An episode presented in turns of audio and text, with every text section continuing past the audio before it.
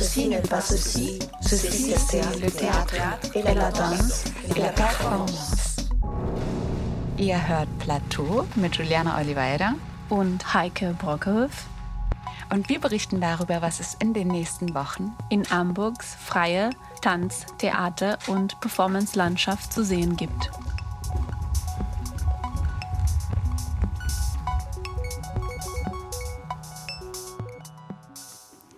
Hallo und guten Abend an alle, die uns zuhören, in und außerhalb von Hamburg. Guten Abend auch von mir, und jetzt haben wir die erste Frage des Abends. Sind wir im Studio eins oder zwei? Weil wenn wir im Studio eins wären, dann könntet ihr uns jetzt gar nicht hören. Denn wir hätten das falsch, den falschen Knopf gedrückt. Wir hoffen mal, dass wir hier richtig sind oder dass uns sonst jemand aus dem Radio Bescheid sagt, dass wir vielleicht doch im falschen Studio gelandet sind. Naja, hier sind wir jetzt und tun mal so, als würde alles glatt laufen. Heute Abend müsst ihr unsere Sendung, wenn ihr könnt, unbedingt mit Kopfhörern hören. Warum? Das verraten wir euch noch im Laufe der Sendung, die ganz im Zeichen des Buchstabens S steht, so wie es S. Und so wie für, für was? S wie, S wie Sex, natürlich. Oder S wie Schnee. Und wie? Swoosh. Hm, weißt du was, Heike? Heute ist wieder Januar. Januar, das heißt, wir sind im Jubiläumsjahr. Wir sehen schon wieder Jubiläumsmonat. Ich habe das Gefühl, wir haben ständig Jubiläum im Jubiläumsmonat. Ja. Wir haben vor vier Jahren im Januar zweitausendachtzehn unsere erste Sendung gemacht. Genau, am siebzehnten Kann ich mich vier, noch ganz genau erinnern. Vier Jahre, wir alten Schachteln. Wir alten Schachteln sprechen heute mit einem Gast. Genau, am ersten Januar war ich mal wieder im Theater, im Lichthof Theater, bei der Uraufführung von Der manipulierte Sex von und mit der Hamburger Theatermacherin Susanne Reifenrath. Schummeriges Licht, in der Mitte der Bühne ein einzelner Stuhl und ein halbtransparenten Vorhang finden die Zuschauerinnen beim Einlass in dem Saal vor. Während der ersten Szene hören wir Speak Softly Love von Handy Williams. Einige von euch würden das Lied eventuell von dem Godfather-Film wiedererkennen. Und dabei tanzt Susanne. Noch erkennen wir sie aber nicht, denn sie trägt ein Sadomaso-Untermaske, einen ballettähnlichen Rock und reibt sich an einigen der Objekten, die sie auf der Bühne findet. Susanne Reifenrath setzt sich in Der manipulierte Sex mit dem literarischen Erbe ihres Vaters Joachim Wolfgang Reifenrath auseinander, der neunzehnhundertachtundsechzig ein gleichnamiges Buch veröffentlicht hat. Im Klapptext dieses Buches heißt es, so steht es auch im Ankündigungstext, dass dieses Buch informiert, rücksichtslos, offen über nahezu alle Erscheinungsformen der Sexualität in der Gesellschaft von heute. Zwei Wochen nach ihrer Premiere ist Susanne heute hier mit uns in der Sendung, aber nicht physisch, äh, sondern äh, im Telefon.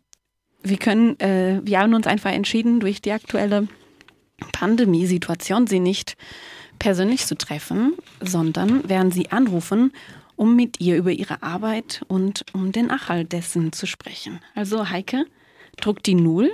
Ja, null. Der Nummer werde ich jetzt nicht weiter äh, sagen. Ach so, du fängst jetzt an, hier die Telefonnummer zu sagen. Ich müsste mich mal konzentrieren. Moment.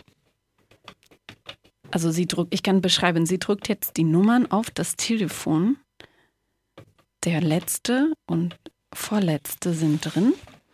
Und jetzt ähm, wird es wahrscheinlich klingeln vielleicht. Ach, es klingelt. Hallo? Hast du das jetzt schon angemacht? Ist es, ist es schon an, ja. Hallo Susanne. Achso, nee, Susanne ist die schon da. Hallo Juliana. Ah, jetzt ja? Höre ich dich auch. Moment, ich muss meinen Kopfhörer aufsetzen. Ah ja, Heike hört dich noch gar nicht. Susanne, warte. Ah, jetzt. Ja, hallo, jetzt höre ich dich über meinen Kopfhörer und nicht mehr übers Telefon. Hallo, willkommen. Heike. Hallo. Schön, dass du dir Zeit genommen hast, um mit uns über deine Arbeit zu sprechen. Wir machen das, früher haben wir das immer so gemacht, dass wir unseren Gast oder unsere Gästin vor der Premiere eingeladen haben. Da waren die immer ganz furchtbar gestresst und wir dachten jetzt, wir machen das mal andersrum und laden äh, dich nach deiner Premiere ein. Also schön, dass du jetzt da bist, hoffentlich nicht mehr so ganz gestresst.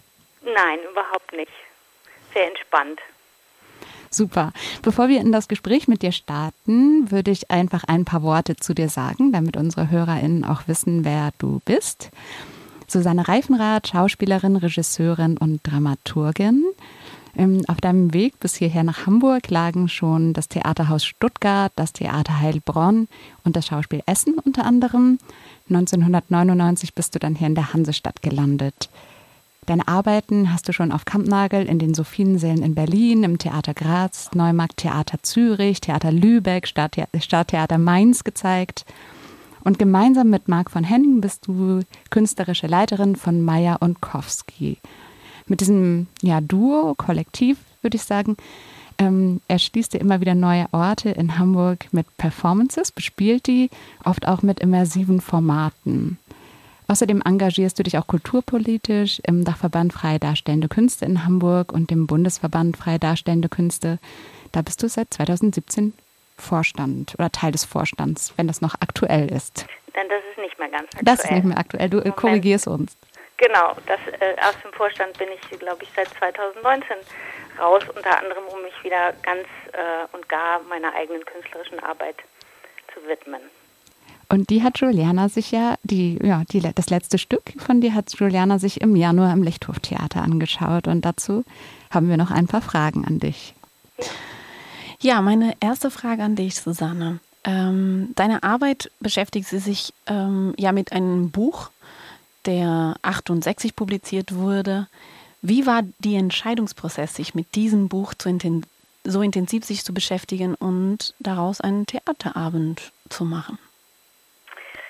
Das Buch habe ich ähm, zweitausendsiebzehn das erste Mal gelesen. Ich wusste, dass es das gibt. Das Buch hat mein Vater geschrieben und äh, mein Vater lebt nicht mehr. Und ich habe von dem, der Existenz dieses Buches erst ähm, nach seinem Tod erfahren. Und dann habe ich mich ganz lange nicht dafür interessiert und dann irgendwann äh, mich doch mal näher damit beschäftigt und es gelesen. Und das Buch handelt von Sex, also es ist in, auf der Höhe der sexuellen Revolution neunzehnhundertachtundsechzig geschrieben und äh, beschäftigt sich halt so aus verschiedenen Blickwinkeln mit Sexualität in der Gesellschaft im äh, Hinblick auf die aus den U S A kommende eben sexuelle Revolution. Es gab also erste große Sexualreports, wo dann die Sexualität ähm, des äh, Normalmenschen irgendwie erforscht und vermessen wurde. Und aufgrund dieser Basis, dieser Reports, hat mein Vater dann eben ein,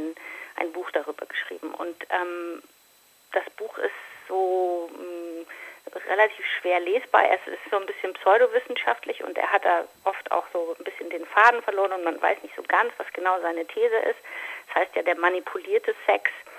Und das bedeutet eben im Kern, dass ähm, es damals von ihm zu beobachten war, dass der Sex eben kommerzialisiert wird und ähm, dadurch irgendwie korrumpiert. Also dass der Sex sozusagen seine Natürlichkeit verliert, weil er weil er halt irgendwie käuflich wird oder weil er verko- verkauft wird. Und also so. Eine sehr steile These, würde ich so sagen, aber die durchaus auch eine gesellschaftspolitische Analyse einschließt. Kann man das Buch so beschreiben?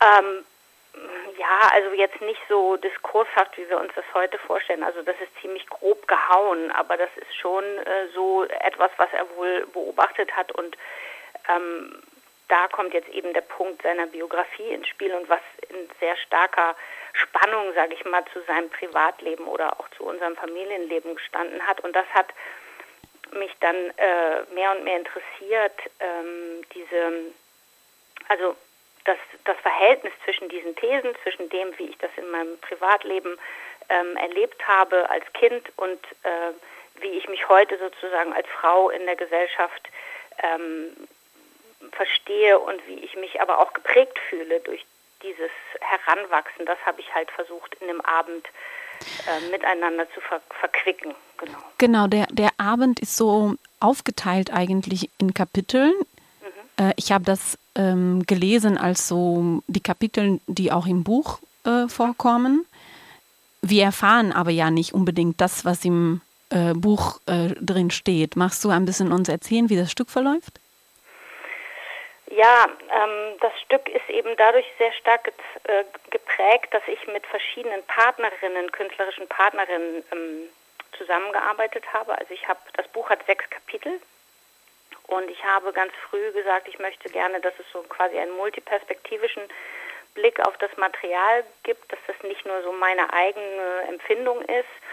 Und habe dann verschiedene Partnerinnen gebeten, mit mir jeweils über ein Kapitel zu arbeiten. Das war zunächst die Idee. Also immer eine Partnerin und ich eine, eine gewisse Zeit über das, was in einem Kapitel steht. Das hat sich dann sehr schnell ähm, so als nicht ganz ähm, so interessant erwiesen, weil eben auch für alle, die von außen kamen, diese Spannung zwischen der Biografie meines Vaters und dem Material und mir als Person ähm, dann interessanter war als das, was er da jetzt da drin verhandelt, so, oder manchmal auch im krassen Widerspruch äh, gestanden hat dazu, was er da quasi als Autor verhandelt hat und wie er selber sein Privatleben gestaltet hat. Deswegen sind diese Kapitelüberschriften quasi nur noch ähm, so Ideen, die den Abend eben strukturieren und die jetzt mehr dafür stehen, dass es eben verschiedene äh, Handschriften gibt. Und jetzt, um die Frage zu beantworten, dadurch ist der Abend auch durch sehr viele Episoden geprägt. Also es gibt dokumentarisches Material aus meiner privaten Jetztzeit. Es gibt Dokumente meines Vaters aus seiner Vergangenheit. Ich berichte über seine Biografie. Ich berichte über äh, in Ansätzen über unser Familienleben. Ähm, und ich spiele so verschiedene Figuren nach, die... Ähm, die sich halt mit ihm aus, aus, aus verschiedenen Haltungen heraus äh, auseinandersetzen. So, und das gibt gibt's Passagen, die sind eher choreografisch. Ähm, zum Beispiel habe ich eine Passage mit Fernando Ortiz gearbeitet, die dann eher ohne Sprache ist, die sehr körperlich ist. Und mit Iris, Iris Minnich habe ich so eine Art Stand-up-Nummer äh, entwickelt. Ähm, und dadurch verändert sich halt der Zugriff sehr oft, was mir auch wichtig war. Und es ist auch sehr humoristisch gehalten eigentlich. Also es ist nicht so ein, so ein Be- ich versuche nicht so eine Betroffenheitsgestus. Also mein Ziel war, dass sich keiner Sorgen macht darum, was da ähm, mit mir passiert ist, sondern dass es einfach als, ähm, als Angebot für, für Gespräch darüber ist, was diese Vätergeneration, wofür diese Vätergeneration steht. Du hast ja ähm, die Arbeit mit die Exhumierung untertitelt. Das fand ich jetzt doch schon nochmal ähm, markant. Das heißt ja, dass man, dass man was wieder ausgräbt, und zwar normalerweise eine Leiche. Auch im, im Strafverfahren zum Zweck der, der gerichtlichen Leichenschau ist es zulässig.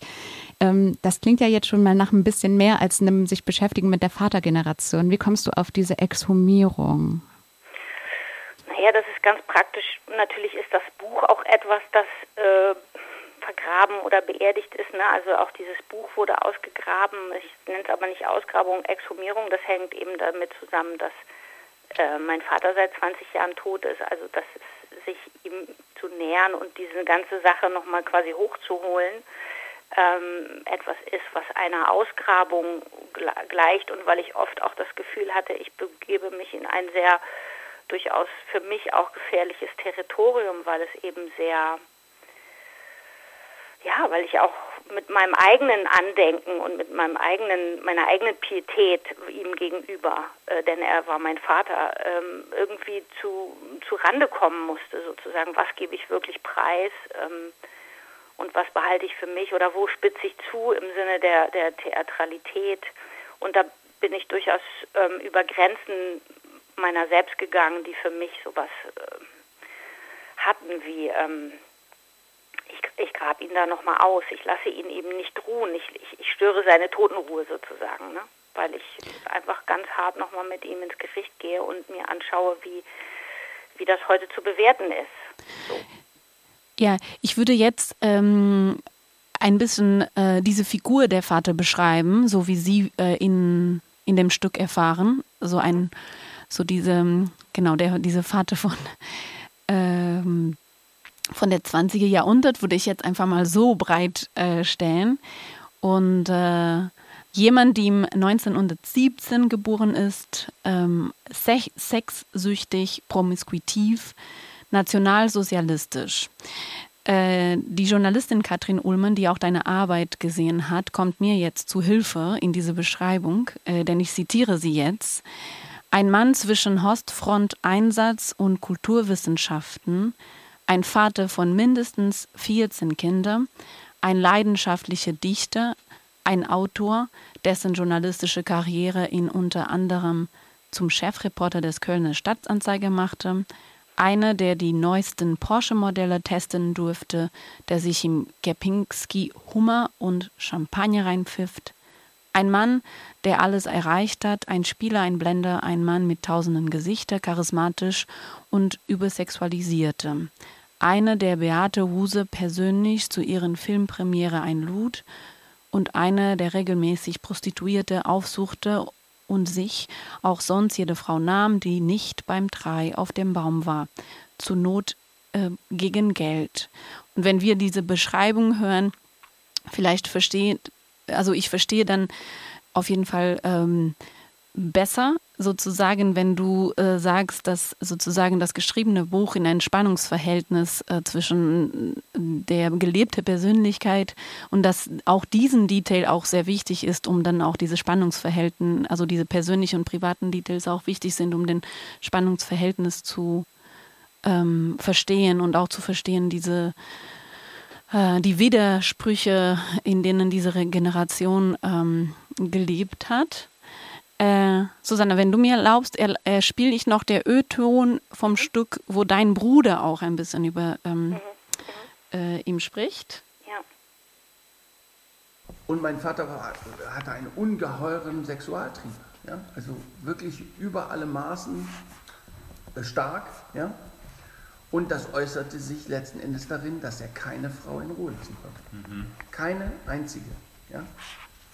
Er hat jede Frau angemacht, äh, die er getroffen hat. Jede. Und ich kenne davon einige Geschichten. Und ich kenne sie auch aus Erzählungen von Männern, die mit ihm befreundet waren zu dieser Zeit. Ja? Zwanghaft.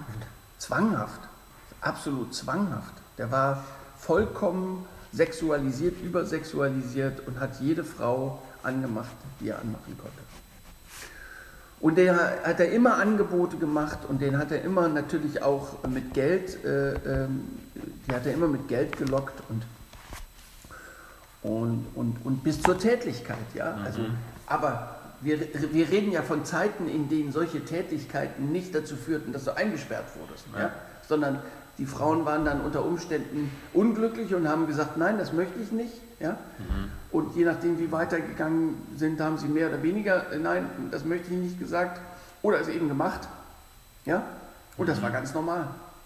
Vollkommen akzeptiert, gesellschaftlich, vollkommen normal. Gesellschaftlich völlig normal, wird gesagt. Ähm Was, was repräsentiert dein Vater in der heutigen Gesellschaft? Naja, also das ist ein ganz zentraler Punkt gewesen in der Auseinandersetzung. Das ist ein Interview, das ich mit Dor Aloni und meinem Bruder zusammengeführt habe, ähm, mit dem ich auch gearbeitet habe. Und ähm, uns war dann eigentlich allen drei sehr schnell klar. Also ich habe dann immer gesagt, heute wäre mein Vater wahrscheinlich im Knast.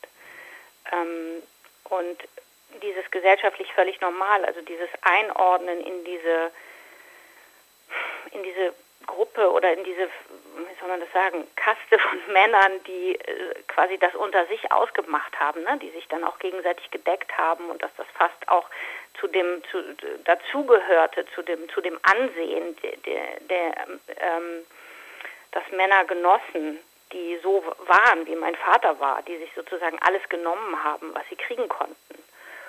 Und ähm, das ist, ähm, das repräsentiert er. Er repräsentiert eine, eine, eine Generation von Männern, die sozusagen nicht jetzt im Nationalsozialismus nicht die waren, die sich es ausgedacht haben, also Jahrgang neunzehnhundertsiebzehn, also er war sehr jung, als der Krieg ausbrach, die dann aber mit dieser sehr starken Traumatisierung aus dem Krieg kamen und dann im, in den fünfziger, sechziger Jahren eben die Karrieren machten und diese Dinge eben miteinander, untereinander ausmachten. Und die Frauen spielten darin überhaupt keine Rolle. Wir kennen alle diese, diese Geschichten. Frauen durften kein eigenes Konto haben, Frauen durften keinen Job annehmen. und Frauen durften auch in der Ehe muss also durften auch in der Ehe ähm, sich nicht wehren, wenn wenn der Mann Sex eingefordert hat. Also sozusagen, das war sein Recht. Und mir war das einfach wichtig zu sagen, ähm, ja, das ist das, das ist Teil meiner Geschichte. Ähm, ich stamme sozusagen, mein Vater war ein Täter ähm, und äh, und das hat ganze Generation von Frauen geprägt. Nicht nur meine Mutter, sondern mich auch noch.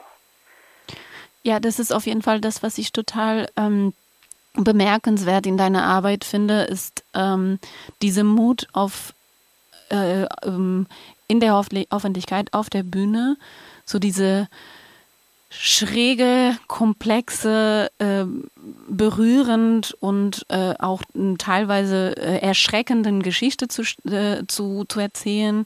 Und ähm, ja, aber äh, mit einer gewissen Ironie und so auch Fröhlichkeit und Eitelkeit. Also es ist halt wahnsinnig schön, dich auf der Bühne zu sehen. Es ist sehr energetisch und, und, und, äh, und trotzdem ähm, auch mit dieser... Äh, ohne ohne auch als Teil davon zu sein, also ohne zu sagen, ich habe damit nichts zu tun, sondern dich immer auch ähm, als, ja, äh, das ist meine Vergangenheit und damit muss ich ja sozusagen äh, umzugehen oder sozusagen diese Figur oder diese Person, die da auf, wir auf die Bühne äh, sehen. Ähm, und jetzt, dass du über Frauen gesprochen hast, äh, kannst du mich vielleicht mal erläutern, wer ist Super Susi? Ja, also Susi war mein, mein Spitzname in, in der Kindheit, ne, so wurde ich von meiner Familie genannt und im Rahmen meiner Arbeit mit Iris Minnich, ähm, selbst auch eine wunderbare Performerin, ähm, habe ich dann eben Super Susi erfunden. Das ist quasi die Figur, die diese Biografie meines Vaters erzählen kann und gleichzeitig aber eben Superkräfte hat, äh, die ihr helfen, über diese über dieser Geschichte zu, zu stehen oder zu schweben oder äh, sich eben davon nicht, ähm, ja, also zu sagen, das ist Teil meiner Identität, das hat mich geprägt, das hat mir auch Kraft gegeben, das ist ja auch ein wesentlicher Teil meiner, meine, meiner Arbeit, zu sagen, ja, ähm, da, das, da war viel Destruktivität, da war aber auch viel Vitalität, da war viel Potenz, da war viel Testosteron, äh, da war viel Sexualität, da war viel Lust, die eben dunkle und, und äh, andere Seiten hat, und Super Susi ist sozusagen die Figur, die über dem allem so ein bisschen ähm, schweben kann und äh, eine gute Distanz hat, äh, da drauf zu schauen. So. Klingt ein bisschen auch wie eine Bewältigungsstrategie im Umgang damit. Genau, also das ist ja vielleicht auch aus so einer Idee entstanden, dass, dass Kinder, die ähm, mit schwierigen Situationen nicht umgehen können, sich manchmal dann so ein alter Ego schaffen. Das war jetzt bei mir nicht so, aber dass, dass so ein alter Ego eben auch so ein, so ein Moment ist, wo man dann dem Ganzen halt einfach so entkommt. Und äh, das war, glaube ich, so die Idee, dass es einfach äh, jemanden gibt, der, äh, der so Teflon ist. Und ähm, dann gibt es auch noch so ein Spiel, sie erzählt auch noch darüber, dass sie eben etwas erzählen wollte und was anderes aber nicht erzählen wollte. Das, was sie nicht erzählen wollte, erzählt sie aber trotzdem. Und das sind alles so Figuren, die helfen, quasi das, dass das, was für mich persönlich auch schwierig zu sagen ist, denn diese Arbeit hat mich wirklich wahnsinnig viel Mut und wahnsinnig viel Überwindung gekostet, ähm, äh, das dann eben auch zu sagen und diesen, diesen ja doch öffentlichen Raum, Bühne zu nutzen, um, um diese Prägung, um da was preiszugeben, halt vielleicht auch für, für, nicht für andere zu sprechen, aber sozusagen exemplarisch eine Geschichte zu erzählen, von denen es wahrscheinlich wahnsinnig viele gibt. So. Ich habe gehört vorhin schon, es gibt ja auch Musik in deiner Arbeit und ähm, Juliana hat mir schon verraten, dass wir in ein Lied mal hier reinhören können.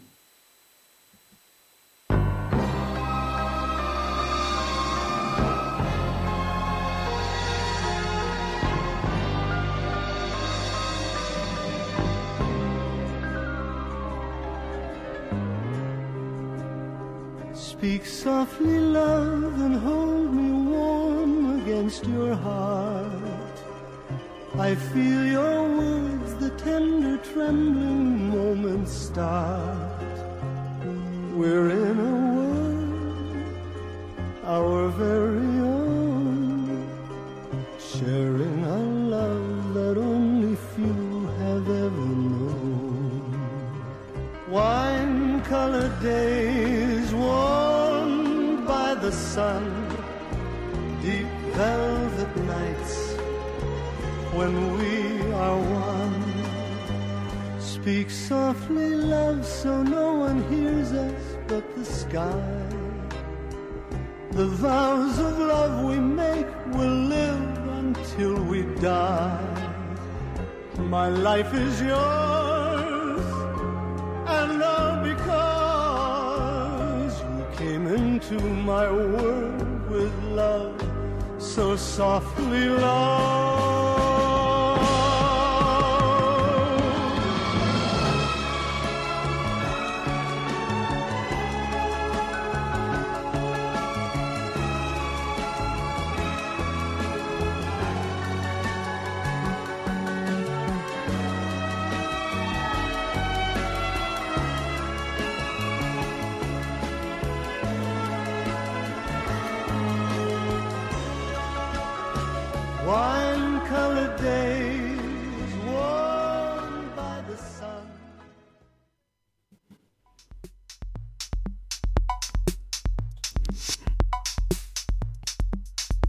Ihr hört Plateau auf Radio F S K. Wir sprechen mit der Theatermacherin Susanne Reifenrath über ihr Stück Der manipulierte Sex.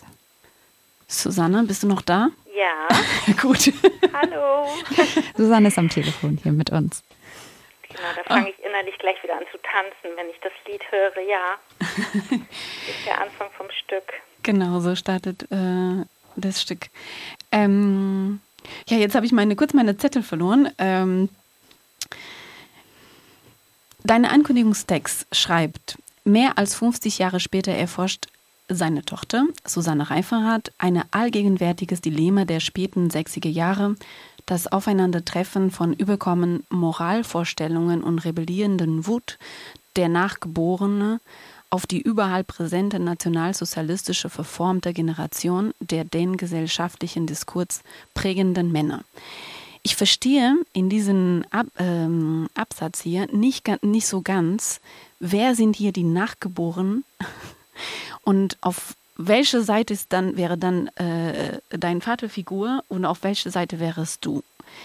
Ich komme immer hier durcheinander. Durch ja, das ist auch ein bisschen durcheinander, dadurch, dass mein Vater eben diese versetzte Generation ist, ne? Dass er eigentlich noch zur Tätergeneration gehört, weil er sozusagen aktiv im Nationalsozialismus im Krieg war und aber gleichzeitig noch ähm, sich intensiv, und er war ja schon Mitte fünfzig, als er das Buch geschrieben hat, sozusagen den Bef- der, der Befreiung des, der sexuellen Revolution bedient hat. Also er gehörte ja nicht zu der Studenten Generation, aber er hat die Studentensituation sehr interessant oder Bewegung sehr interessiert beobachtet, was diese sexuelle Befreiung anging, ne? Also die Pille kam auf, plötzlich ähm, wurde ganz andere, ähm, gab es ganz andere Möglichkeiten für Frauen, und mein Vater zum Beispiel, der in Köln gelebt hat, dort war der Katholizismus, die Kirche war sehr stark und hat noch sehr stark geprägt, was äh, wie die Moralvorstellungen waren, und das ist eine sehr interessante Frage. Mein Vater war nämlich nirgendwo da drin. Er war irgendwie der Beobachter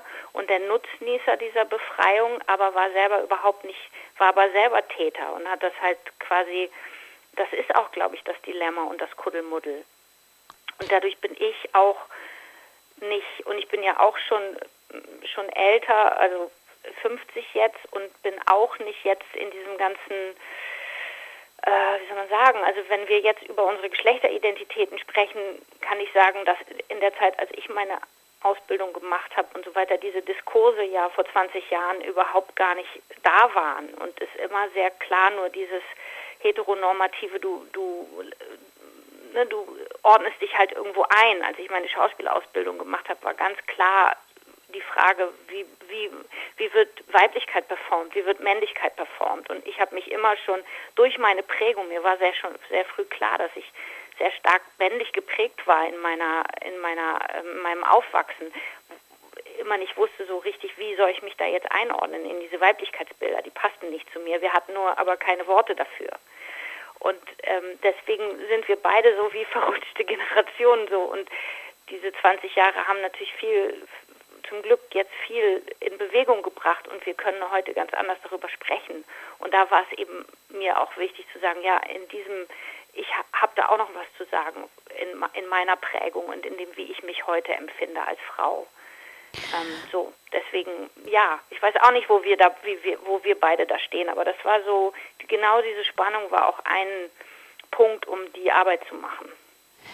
Und ähm, bist du jetzt mit dieser Exhumierung fe- fertig oder wird dieses Grab, dieses gesellschaftliche Grab äh, ähm, nicht in Ruhe gelassen und äh, es kommt noch eine Untersuchungskommission?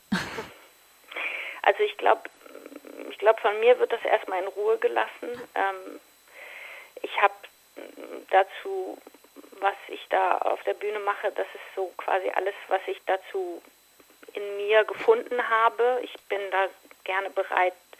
Also da wäre ich jetzt auf Gespräch angewiesen, so oder oder Auseinandersetzung, dass, dass andere mir sagen, was sie darüber denken. Ähm, das ist sozusagen als Künstlerin mein Angebot und ähm, das ist ja auch in vielen Punkten eine Zuspitzung, ähm, weil es eben Kunst ist und nicht irgendwie Selbstbeschäftigung und ähm, das ist jetzt gerade mal zwei Wochen, dass ich die Premiere äh, hinter mir habe und ich, ich habe, glaube ich, selber noch nicht so ganz äh, kapiert, was das eigentlich war. So, das war schon eine sehr besondere Arbeit, die sich ganz anders anfühlt als alles andere, was ich bisher gemacht habe. Ähm, und das muss ich erstmal verarbeiten und mehr weiß ich darüber jetzt auch noch nicht. Okay, Susanne, wir mussten uns leider jetzt verabschieden. Ähm, ja. Einige Fragen haben wir nicht besprochen, aber vielleicht bleibt es auch noch etwas Neugierde an unsere Zuhörerinnen.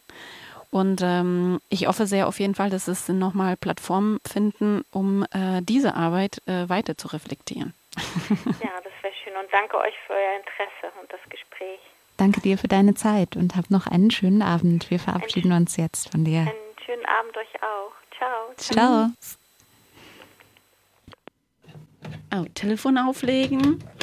Roter Knopf aus. So, jetzt sind wir wieder unter uns, Juliane. Ich habe mir auch was angeguckt. Ah ja? Mach mal den Sound da an. Ah, ich muss was machen.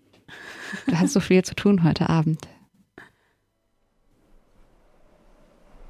Ja, so klang das. Hört ihr das? Die Schneekönigin von System Rhizoma.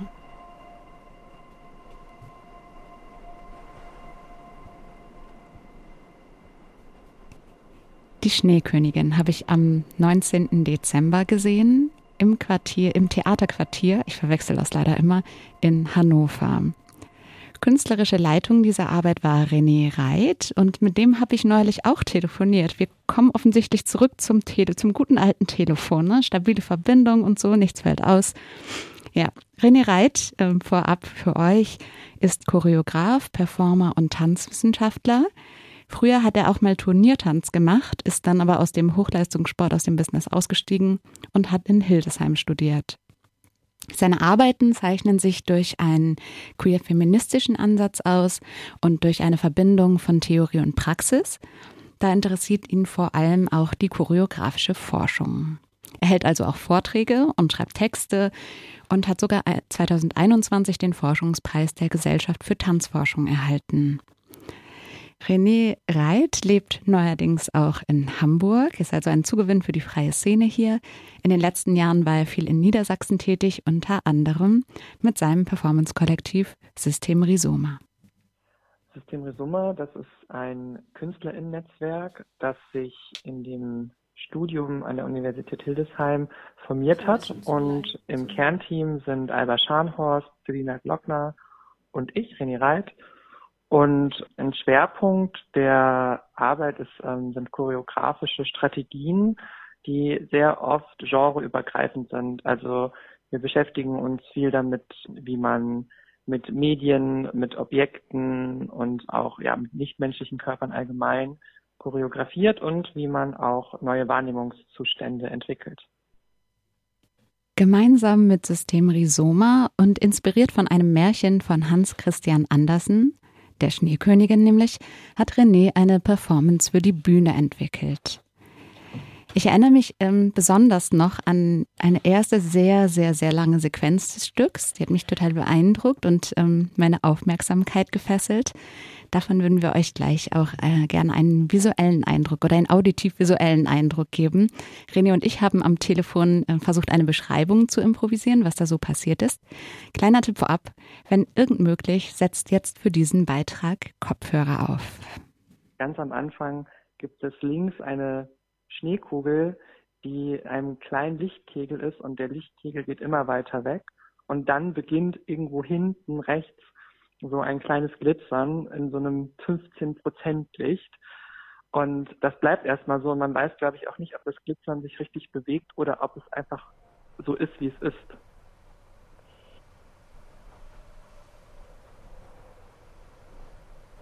Und man hört so ein bisschen so ein Rauschen oder so ein Wirbeln oder auch wie so kleine Soundflocken, ein Schneegestöber oder ein Schneesturm, der kommt. Etwas wie, als würde das Glitzern angepustet werden oder als hätte man so das Gefühl, so eine Windböe fegt langsam über die Bühne.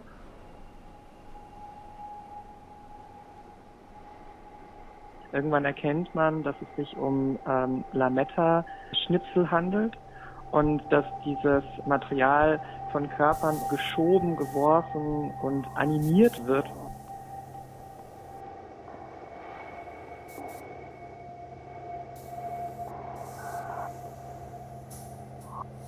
Es ist wirklich, als wäre das Material, würde das immer so, sich so aufplustern und so körperlich werden und dann wieder zusammenfallen. Genau, das liegt natürlich an dem Kostüm. Malaika Frau Tron hat das Kostüm gemacht und das ist eine Ganzkörpermaske, die halt eben auch aus Lametta besteht. Und so entsteht so ein bisschen so ein Chamäleon-Effekt. Also man weiß eigentlich nicht so richtig, bewegt sich gerade das Material auf der Bühne oder der, der Körper, der in diesem Materialkostüm ist. Also es ist absolut so ein Spiel mit meiner Wahrnehmung und meiner Aufmerksamkeit, die dadurch irgendwie auch durch das Licht, das sich oder die Materialien, die sich bei der, auf der Bühne bewegen, choreografiert wird. Und dann habe ich noch so eine ganz klare Erinnerung an den Moment, wo aus dieser, aus dieser so sehr schwer erkennbaren Situation, aus diesen Schatten und Schemen und diesem Unförmigen eigentlich eine Figur entsteht. Sie hatten die sonderbarsten Gestalten. Alle glänzten weiß. Alle waren lebendige Schneeflocken. Sie wurden größer und größer, zuletzt sahen sie aus wie große weiße Hühner. Auf einmal sprangen sie zur Seite, der große Schlitten hielt und die Person, die ihn fuhr, erhob sich. Der Pelz und die Mütze waren ganz und gar von Schnee. Es war eine Dame, hoch und schlank, glänzend weiß. Es war die Schneekönigin.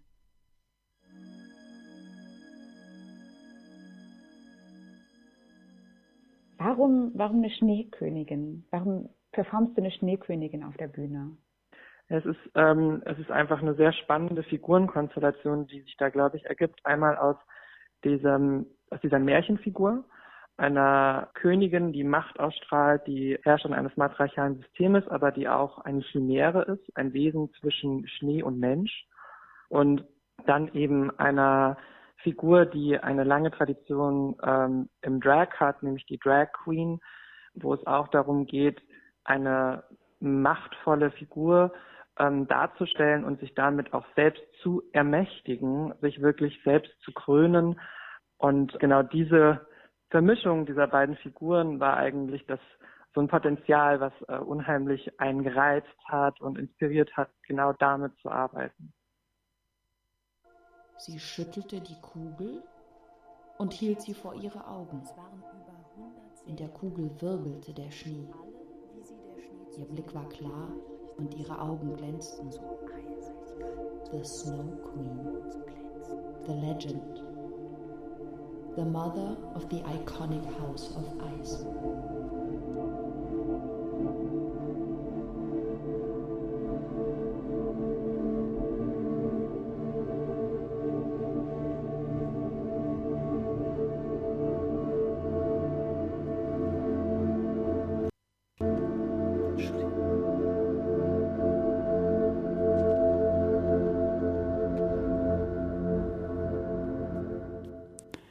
Die Schneekönigin ist nicht nur ein Märchen von Hans Christian Andersen und eine Tanzperformance von System Rhizoma, sondern auch ein Hörstück von Johann Mittmann, der als Soundkünstler ganz eng mit René Reit auch schon an der Performance gearbeitet hat.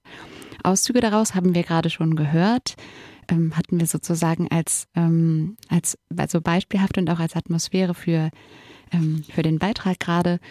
Und ich habe ähm, auch versucht, mit René nochmal drüber zu sprechen, was es eigentlich bedeutet, eine choreografische Arbeit in den akustischen Raum zu übersetzen und wie es dazu gekommen ist. Für euch nochmal kurz, das Hörstück selbst hat mehrere Ebenen. Es basiert unter anderem auf einem Interview mit René Reit, der Bezüge zwischen der Schneekönigin, seiner eigenen Biografie, bis hin zum Konzept von ephemeren Figuren herstellt. Was das ist, das hört ihr euch am besten selbst nochmal an. Außerdem gibt es auch Rückbezüge zum Märchen und zu einem Vortrag und Artikel, den René Reit im Sammelband Tanz der Dinge veröffentlicht hat, über die Schneekugel. Ich habe einen Vortrag gehalten zum Thema Schneekugeln auf der Tagung der Gesellschaft für Tanzforschung zum Thema Tanz der Dinge. Da ging es um diese choreografischen Formationen, die entstehen im Schneeflockenflug.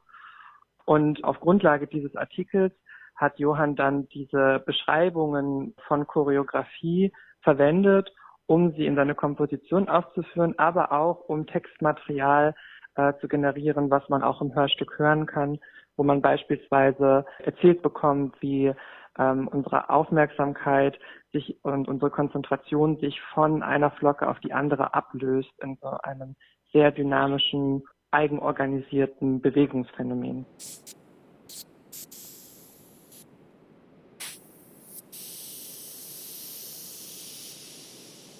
Kleine, glitzernde und weiße Kunststoffflocken umkreisen sich und wirbeln im Schwarm umher. Um sie herum und zwischen ihnen das Wasser, das von den Flocken unterteilt wird. Das Reflektieren des Glitzers und das Rotieren der Flocken fordern einen permanenten Wechsel des fokussierten Blicks. Du folgst einer Flocke so lange, bis deine Aufmerksamkeit von einer anderen Flocke umgelenkt wird. Die Flocken teilen das Wasser in Ströme und Wirbel. Ein besonderes Kompositionsverfahren, was Johann benutzt hat, ist eine dreihundertsechzig Grad Ordnung. Also man bekommt das Gefühl, wenn man das mit Kopfhörern hört, dass die beiden Gehirnhälften förmlich äh, unkontrolliert voneinander gerade angesprochen werden und dass diese Dynamik eines Schneesturms so in dem eigenen Kopf stattfindet.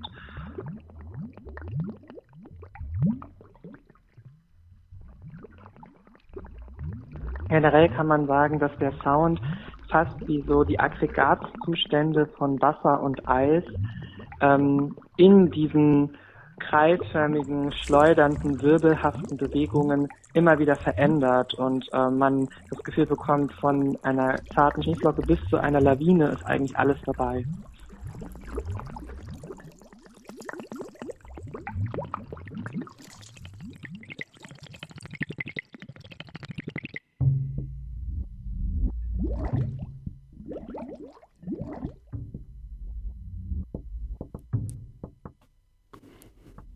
Das Hörstück von Johann Mittmann ist verfügbar in der Mediathek von Deutschlandfunk Kultur.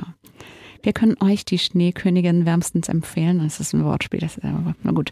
Ähm, aber wird die Bühnenproduktion eigentlich nochmal zu sehen sein? Die Bühnenproduktion hat jetzt erstmal seine Aufführung gefunden im letzten Jahr. Ähm, wir haben leider Termine natürlich absagen müssen wegen Corona. Und ähm, derzeit läuft die Bewerbung für das Hauptsache-Frei-Festival und ich würde mich total freuen, diese Schneekönigin nach Hamburg zu holen. Ja, das ist etwas, was, glaube ich, ganz jahreszeitunabhängig auch Spaß macht zu schauen und ähm, vielleicht tut ja so ein bisschen eine gewisse Kälte irgendwie, ähm, vielleicht macht die auch Lust im Sommer. Dann hoffen wir mal, dass die Schneekönigin uns im kommenden Sommer eine kühle Abwechslung beschert. Beschert, beschert. Schon wieder zu viele Wortspiele hier. Ich muss, muss mal noch an mir arbeiten.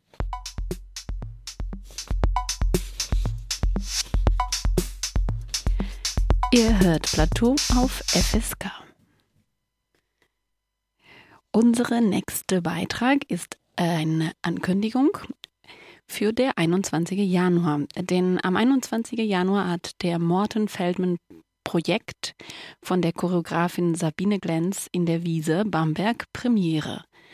Die Choreografin setzt sich damit oder setzt ihre Beschäftigung mit prägenden Komponisten der Moderne damit fort.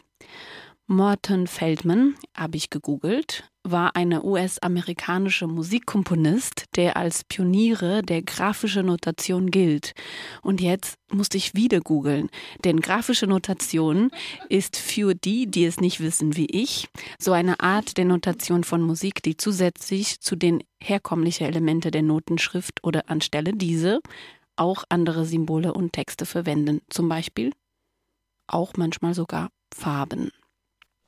Stelle ich mir sehr bunt vor. Ja, ich, sehr, das, sehr ja, ich würde wild. das auch gerne, äh, mir das sehr gerne angucken. Ich habe so ein paar, ich habe ein paar Symbolen äh, angeschaut, habe ich jetzt Schwierigkeit, das zu beschreiben. Das sind so Striche und so, nochmal Striche und so und dann noch Kurven. Mehr Striche? Genau.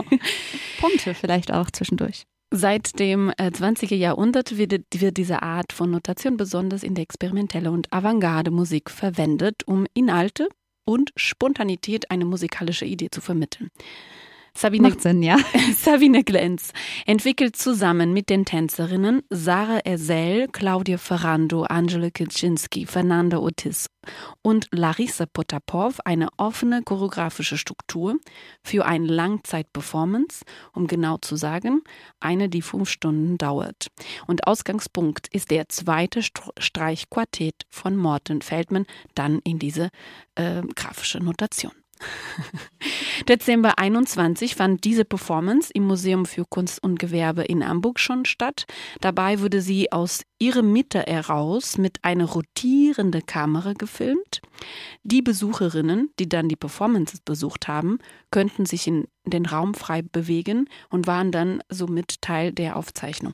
Und diese Aufzeichnung jetzt ist auch Bestandteil der neue Klangraum Bild-Tanzinstallation, die in der großen Hallen der Wiese gezeigt wird. Deswegen hat diese Arbeit auch der Untertitel Teil zwei. Die Verschränkung zwischen Live und übertragene Performance präsentiert Zeit als eine unendliche, ausgedehnte Augenblick und lädt euch zu einer gemeinsame, erfahrbare Bewegung ein. Seit zweitausendzwei entwickelt Sabine Glenz abendfüllende Soli, Duette und Gruppenstücke zwischen Hamburg und München. Sie sagt, meine Choreografien untersuchen die Möglichkeiten und Unmöglichkeiten in unserer Relation zu den anderen und Fremden. Ihre neue Arbeit, das Morton Feldman Projekt, Teil zwei, könnt ihr am einundzwanzigsten und dreiundzwanzigsten Januar, ich kann mir vorstellen, dass die Tänzerinnen dazwischen eine Pause machen, also nicht am zweiundzwanzigsten, zwischen dreizehn und achtzehn Uhr in der Wiese. Besuchen, so musste man der Satz enden. Fünf Stunden dieses Wochenende. Es gibt noch etwas, das ich euch erzählen möchte. A Room of Our Own. Vielleicht kommt euch dieser Titel irgendwie bekannt vor. Aber etwas scheint da nicht zu stimmen. Hieß das nicht A Room of One's Own? Ein Zimmer für sich alleine, also ein Zimmer für mich alleine, ein eigenes Zimmer. Weil das ist nämlich ein Essay von Virginia Woolf, erschienen neunzehnhundertneunundzwanzig und gilt als sehr einflussreicher Text für die Frauenbewegung. Und hier gibt es direkt mal einen Rückbezug irgendwie vielleicht zu dem manipulierten Sex. Ach, einer ganz anderen Perspektive. Auf jeden Fall fordert Schade, Woolf, dass wir das erst bemerken. Ja, es ist, wir, wir bemerken die, die geniale Kuration unserer Sendung erst, äh, wenn sie dann da ist. Gut. In diesem Text, A Room of One's Own, fordert Woolf zwei Grundbedingungen, damit Frauen schöpferisch tätig sein können, nämlich fünfhundert Pfund im Jahr, also materielle Sicherheit und ein eigenes Zimmer. Basierend auf diesem Text von Woolf und anderen Arbeiten von queer-feministischen DenkerInnen entwickelt das Performance-Kollektiv Swoosh Lieu ein, ich würde mal sagen, filmisches Essay, das jetzt noch bis letzten Sonntag in der Mediathek des Mosanturms zu sehen war. Swoosh Lieu nimmt dabei eine feine, aber relevante Verschiebung vor, nämlich weg von dem Zimmer für sich allein hin zu einem geteilten Raum, einem gemeinsamen Raum A Room of Our Own und sucht ausgehend vom leeren Theaterraum, pandemiebedingt leer, nach kollektiven Räumen, die Frauen brauchen, um sich zu emanzipieren und kreativ zu werden. Dabei bauen sie nicht einfach wieder neue Räume auf die Bühne oder in den Theaterraum, wie das ja sonst so passiert, sondern die Kamera verlässt immer wieder die Bühne, um Türen oder Vorhänge zu öffnen, die uns dann anderswo hinführen. Dem Lichtkegel hinterher bewegen wir uns manchmal in den öffentlichen Raum, mal in einen Gaming-Räume, in virtuelle Räume, in Forschungslabore. Eine Wissenschaftlerin erfindet zum Beispiel die Gebärix, eine externe Gebärmutter, in der unabhängig vom biologischen Geschlecht Babys heranwachsen können. Und in diesen Gaming-Räumen kämpfen Avatare gegen die binäre Geschlechterordnung. Das Empowerment-Barometer steigt. Der rote Theatervorhang öffnet sich und wir sind draußen auf dem Willy-Brandt-Platz. Alles ist grau, bis ein maskiertes Team mit Farbe und Plakat interveniert und den Platz kurzerhand umtauft in Judith-Shakespeare-Platz. Da ist sie wieder, die Frage: Was, wenn die Frauen in Shakespeares Familie Geld und ein eigenes Zimmer gehabt hätten? Wir brauchen Raum für unsere Vorstellungen. Wir brauchen Zeit für unsere Fragen. Welche Verhältnisse entwickeln wir zu den Räumen, in denen wir uns bewegen, zu den Körpern, denen wir in diesen begegnen, zu den Geschichten, die wir uns über sie erzählen?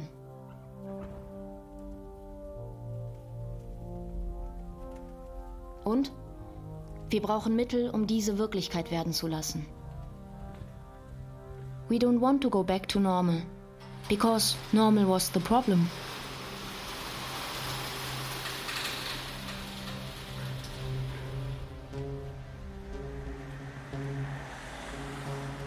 Ehrlich gesagt, das Theater, das ich vermisse, gibt es nicht. Ich geistere seit Jahrhunderten durch die Hochkultur und suche es. Dabei begegne ich etlichen namenlosen und unsichtbaren Frauen und Queers, die immer nur neben oder hinter der Bühne gestanden haben oder gar nicht da sind, weil sie mit den Kindern spazieren gehen, das Geschirr abwaschen oder ein iPad fürs Homeschooling suchen. Auch ohne Abstand würden die Geister aller Vergessenen, aller Nichtgehörten und Übersehenen nicht in diesen Raum passen. Selbst wenn es gerade kein Publikum gibt, dieser Raum wird niemals leer sein.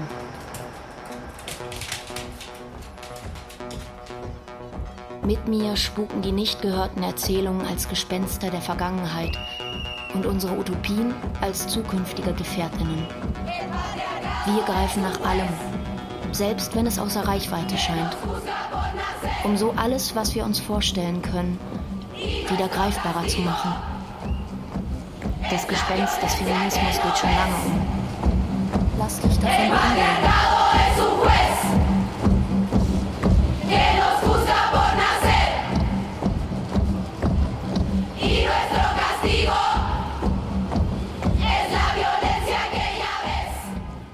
Und das Und das Theater macht das, was wir damit machen, macht, was es kann. Transit sein von einem Möglichkeitsraum zum anderen. Ich würde gern behaupten, wie auch Virginia Woolfs Essay, ist A Room of Our Own eigentlich ein Manifest. Unruhe stiften und gleichzeitig Orte der Ruhe aufbauen. Das wird nicht nur gefordert, sondern direkt auch ausprobiert. Zumindest auf der Bildfläche und in unseren Vorstellungsräumen.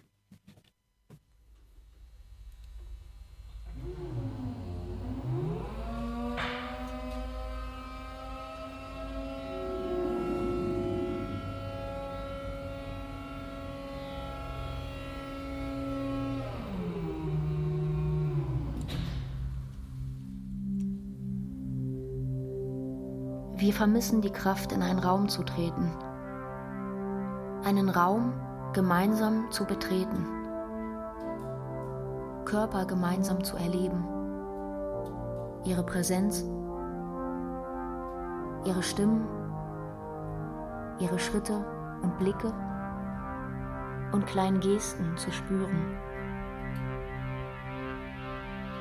All das ist zum Privileg geworden. Zum Ausnahmezustand, im aktuellen Normalzustand. Wir sind traurig, aber wir erinnern uns.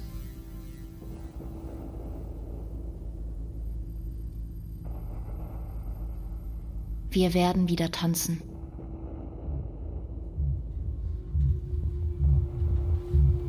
Wir sehen multiple. Wir hören polyphon. Wir, wir, wir, das sind die vielfältigen Bestandteile einer sich kontinuierlich verändernden Narration.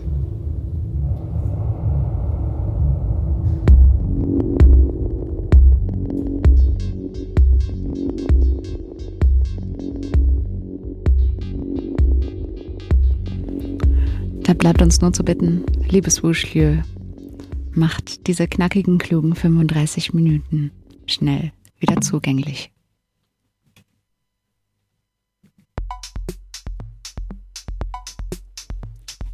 Ihr hört Plateau auf F S K. Die Ergebnisse der Förderempfehlungen für die Spielzeit zweiundzwanzig dreiundzwanzig in Hamburg sind vor zwei Wochen bekannt worden. Einmal im Jahr dürfen sich in Hamburg arbeitende Künstlerinnen unter verschiedenen Sparten für die Fördervergabe bewerben und äh, die Ergebnisse legen dann fest, wie die nächste Spielzeit der freien Szene aussehen wird, da die Stadt Hamburg für die meisten Künstlerinnen ein essentieller Geldgeber ist. Es gibt auch andere Stiftungen und Förderstrukturen, wo man sich bewerben darf, aber eine zugesagte Förderung der Stadt ist für viele weitere Projekte Verfahren. Eine Bedingung und deswegen sind die Bewerbungen immer ein wesentlicher Moment im Jahr der freien Szene. Wir gratulieren allem Geförderten. Herzlichen Glückwunsch. Und wir dürfen uns freuen auf folgende Projekte. Decoding Game Over. Lass uns über Rassismus reden. Under Construction. Die Beute. Schlafforschung. Oh, wie schön ist Ottawa. Rost und Staub. Spill, Building Stories, Sense of Wonder. Jetzt weiß ich nicht, wie man das ausspricht. Maria Tschenkaru. Commitment. The Post-Queer Dilemma. Danse de Ruhe Hamburg. Rausch, eine Revision. Das Leben wird de Leben. Ihr denkt euch ja Titel aus. Kakophonia, My Love Song of Troyes. It's a Mass. The Thing That's Killing Me. Der König in Gelb. Best auf Baum. Nachts im Markt. Another Anti-Colonial Horror Fantasy. Am Ende der Revolution. Wie lange sollen wir noch Widerstand leisten? Baby, I'm gonna make you sweat. Critical Zone. Tulva, Liebe und Sex in queeren Zeiten. Zärtlich uneins. Fruta Exotica. Fruit of Joy. Most gra- das Post- sind zwei unterschiedliche Projekte. Post-Gravity Bodies. But what if you fly? A line is a circle too. Nur um ein paar der Titel zu nennen. Genau, das war eine, ähm, wir haben die Titel kuratiert, wir haben jetzt nicht alle genommen. Ja, wir haben ein bisschen eine Auswahl gemacht, was uns so am besten gefallen hat. Genau, aber das hat gar nicht mit den Inhalten der Arbeiten oder mit den Künstlerinnen zu tun. Das Darüber wissen wir nämlich noch nichts. So eine ganz, ganz, ganz schnelle Auf- Auswahl.